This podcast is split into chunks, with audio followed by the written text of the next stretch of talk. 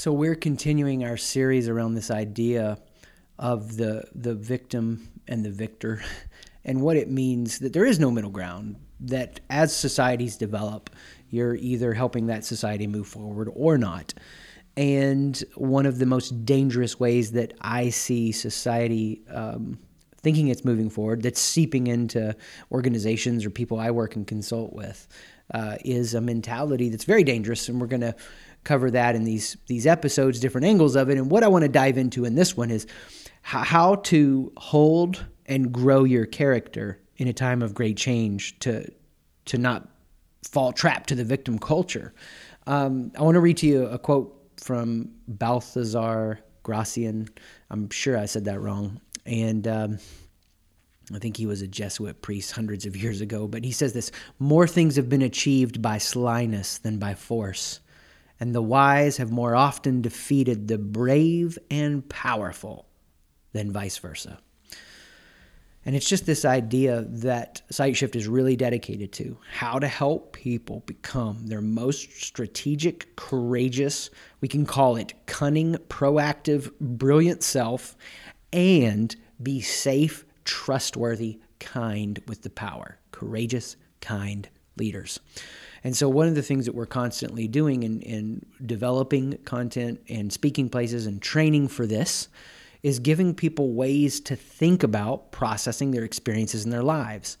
And so, what I want to do is just walk you through real quick the three characteristics uh, that I've come to over and over and over as the uh, dominating character traits that uh, exemplify courageous and kind leaders.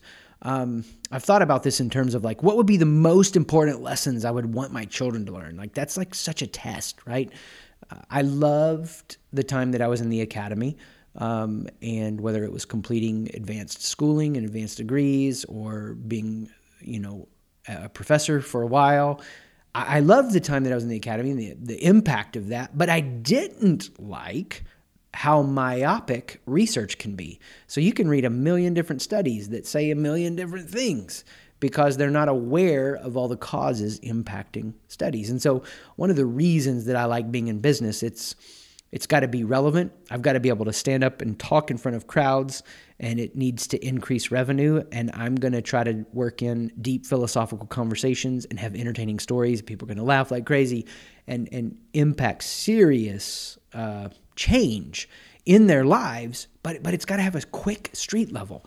So whenever I'm talking to you about content, I'm going to say this uh, for one of these episodes on this victim victor thing that we're doing. You know, it's it's always from a lot of places.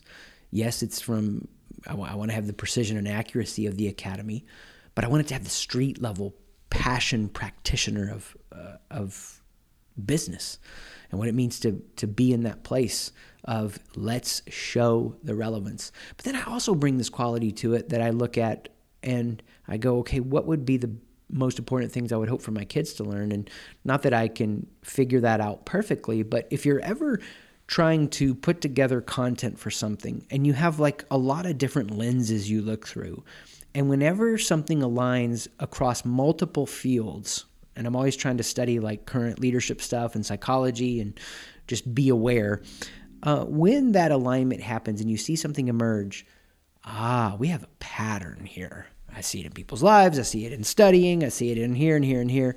And so here's a pattern that I've seen of, of the character traits that exemplify someone who can lead and be at their best, courageous and kind leader, especially in the midst of a, a victim culture.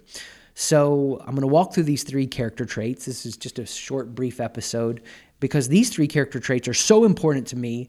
One of the things that I'm going to be doing with our certified coaches is, you know, we have the transfer of skill that's already in place. I want to make sure as people they stay on the path from a character standpoint, ever growing and deepening their ability to be courageous and kind leaders. And these are going to be the three benchmarks that we'll use and we'll, we'll want to keep, you know, hot in their hearts and minds. If you lead an organization or a team, just know that eh, you've got to pick what are those few markers of your culture code and burn those hot over and over and over. So that's the goal here. So, first mark, we'll call it a, a character mark of a person. In a culture of great change that is at their best as a courageous and kind leader. Number one, humility to bring the truth. I don't live perfectly. Humility. And then let me define humility to bring truth. I don't live perfectly. Um, I love love, but love is nebulous. You say, well, truth is nebulous too, right? I mean, what is truth? Your truth is your truth. Well, this is the dangerous thing about the times in which we live. There was a thought in postmodernism that said all interpretations are valid. Well, all interpretations might be valid, but there is an interpretation. And I think about this like with a Soundgarden or a Pearl Jam song. You know, there's a million different ways you can listen to that song and be inspired, and you can look at all the experiences people had interpreting it but they meant something by it. Well, usually. Sometimes it's just being silly with the song or having fun or just being crazy. But the idea is there is an interpretation there. And, and so, what I would say to you is your ability to understand that you are almost always consuming someone else's interpretation is of paramount importance to your growth. And you want to learn to interpret for yourself and you can interpret well for yourself what is truth when you run through these three character traits I'm going to give you. And the first one is humility. I can believe in a value, I can champion a value that I might not live perfectly. I always think about this with Thomas Jefferson. Thomas Jefferson did an amazing job help, helping pioneer our country. And he had an amazing idea that all men are created equal. Now, the reason this is an amazing idea because this establishes individual rights. And I'm going to talk more about this in another episode, but the great battle of our day is understanding that a healthy individual builds a healthy collective. A healthy me makes a healthy we. And we are in a current time and era where the thought is no, we've got to get the collectivism before the individual. No, no, that's never going to work.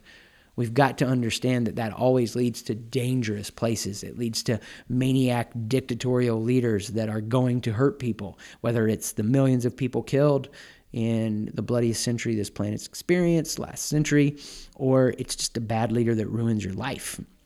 So we want to understand that Thomas Jefferson had a great idea, and he meant um, that people are equal, uh, that white males are equal. Well, that was an amazing idea because at the time there was a thought that aristocratic white males are better than other white males. No, white males are equal. Now, he could have been clued into a number of ideas that emerged uh, a couple thousand years before that, that, um, you know, all people are equal. But hey, it takes society time. So it doesn't mean that we excuse his behavior, but we explain it. He lived in a time that he lived in he was, in a way, hypocritical because he did not champion the value fully, right? And we know about some darkness in his life. However, he championed the value. And so, what's going to happen right now is society is in great change. What we're trying to figure out is what does it mean to, to live a value, to live it perfectly, or to live it at least consistently. Nobody's going to live it perfectly. Well, it takes humility to speak vision, to move forward and say, I'm going to bring truth that I may that I may not live perfectly. I, take all these podcast episodes I have here. Take all the content at the sightshiftacademy.com. I don't live all that perfectly. I aim to live it out. I'm still going to shed light on it and bring truth. And that takes a humility. A lot of people confuse humility. Humility means I understand I don't live this perfectly. I'm not asking you to put me on a pedestal. I don't want to be put in a pedestal. In fact, I'm going to deconstruct that pedestal and share where I don't always live this out like I'd like to. But in humility, I will bring this truth that I don't live perfectly. And for me, it's the message of secure identity, right? That's the message I'm bringing. And this is the mark of a person in a time of great change that can help hold the ground they've taken in their lives, the ground that society's taken, and continue to advance. So, one of the things that I like to get people to think about is yeah, I'm all for let's have your relaxed, chill vibes of love. Man, yeah. But can you bring the truth that you may not live perfectly? Um, that's that's for me the pinnacle of love. Um, it's a lot of other things. But if, if the people that are my closest friends can't bring the truth of who they are, of who I'm being to them, of what this moment is about to them, right? It's, it's their truth. We're stuck. So that is the starting point. And you know, you're surrounded by two types of people. There are those who want to empower you to take your path. I've shared this with you before. They want you to conform to their vision for you. And then there are those who want you to be developed, who want you to learn who you are. They're humble, they're ready to bring truth, but they want you to be able to learn to make your own interpretation that's going to help you grow. Does it serve you in advancing your life? You say, but it's not just about my life, it's about others. Yeah, we're going to get to that in a second. I've talked a ton in different episodes about the difference between empowering leaders, uh, leaders that you know know how to help people transcend the current circumstances that we're in, basic drives, the threats of power. The empowering leader helps the individual find who they are and live from a secure core, right? Um, and and empowering leaders know their motives. They have good motives, and they're crazy strategic on the foundation of those motives. And you want to be that empowering leader. How are you going to be that? It starts with humility. It continues with what's it mean to bring truth imperfectly? It means you're going to not always be accepted for your truth. You're going to be resisted. When you start to escape maybe the cultural no- norms of your upbringing and you make different choices than uh, what loved ones around you would like, you're going to be resisted. When you try to do something that actually makes the impact that you want to see in the world, creatively, you're trying to make some change, you're going to be resisted. When I think about like what does it look like to you know turn around something. And i work with leaders that are either advancing an organization or bringing a turnaround to their organization. You, you've got to have grit. That's the second character trait um, that's most essential in a time of great change. Grit. You've got to have humility to bring the truth you may not live perfectly in your identity. You've got to have grit to not tolerate or avoid in your mission. You've got to have humility that there's no proving or hiding. You bring the truth you live in perfectly. You've got to have grit that there's no tolerating or avoiding. And here's the way I would say grit you grow your influence. So, humility, I bring the truth I live in perfectly to grow my influence. This is grit. I mean, this is the thing that we don't want to shy away from. This is the thing that we need in the world today. Evil doesn't mean you try to grow your influence, and there are people that stupidly think that. There are people that have, uh, just like you know, Freud is like, all the problems are because of sex. Marx, all the problems are because of economy and money. There have been people in this modern era that have said, all the problems are because of power. And it's none of those three. Neither of, none of those are the main issue. Of course, you know my take on that. The main issue is the identity search that we're on. But if you're not careful, you will at different points in your life be aligned to an institution that wants you to be codependent on them. So that can be a company, that can be that can be a marriage, that can be a religious expression, right? All of these things happen. And what does it look like for you to follow your mission? It means you're going to have to be willing to grow your influence even in places that aren't going to fully understand you. Now, for those of you that are layered in big uh, corporations with lots of bureaucracy and red tape, are you being flippant or foolish with this? Absolutely not. But hopefully, you're waking up and going to a meeting and going, All right, I'm going to bring truth I live in perfectly, the right way at the right time, and I'm going to seek to grow my influence. Somebody that tells me they don't want to grow their influence, it might be passively that they're just not willing to be a leader oftentimes, if they are in a place of leadership, but they're not willing to admit to that, they have no morality as far as I'm concerned because they're not really tapped into the fact that it's normal to want to bring what you have and grow your influence. And they're in some way deceiving themselves, and that makes them dangerous. So I want to be the kind of person who brings the truth I live in perfectly and is willing to grow my influence. And I hope that for everybody, but especially the people that are uh, going through sight shift and then sharing that with others. Now, if I'm humble to bring the truth I live in perfectly, and I want to develop my grit as I seek to grow my influence, that's going to take us to the third marker here for the good of society I serve. So I'm humble to bring the truth I live in perfectly, to grow my influence for the good of my family. Think of the company you work at. This is how it should be.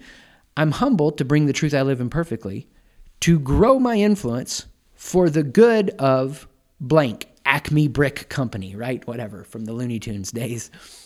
When you are the kind of person that says, I don't want to be in a place that I relate to others out of fear or indifference.